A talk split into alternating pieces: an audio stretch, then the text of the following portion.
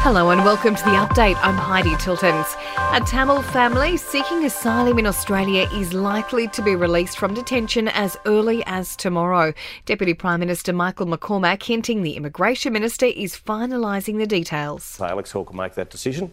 Uh, he's uh, been very hard and fast on saying that he'll make that decision this week, and he will. GPs will soon be able to visit people in their homes to administer the COVID vaccine under an expansion of the program.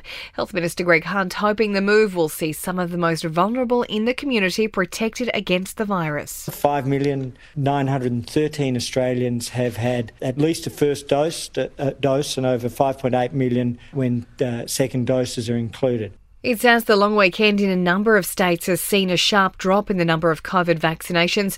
Only 32,500 doses were administered yesterday. A man has died after a car crashed into spectators during an off road race near Alice Springs. 7,000 people were lining the course for the annual two day Finke Desert Race. Israel's longest serving Prime Minister Benjamin Netanyahu has been voted out of office after 12 years, and gel blasters will be outlawed in WA from next month. Until then, owners can hand the devices in to police without penalty. In sport, Collingwood has comprehensively beaten the Demons in their Queen's birthday clash at the SCG, while in the NRL, the Bulldogs have thrashed the Dragons 28 to 6, and Novak Djokovic has become the first man in the Open era to win multiple titles at each of the tennis majors. To entertainment news, Kate Moss's model daughter Lottie has joined the likes of Cardi B and Bella Thorne on OnlyFans. The 23 year old will be selling selling her underwear and posting risque videos to subscribers.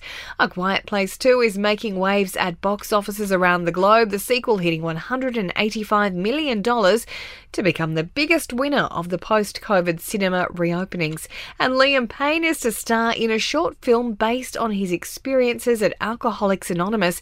He's also thanked comedian Russell Brand for helping him get and stay sober. And that's the latest from the Nova Podcast News team, but we'll see you tomorrow morning for another episode of The Update.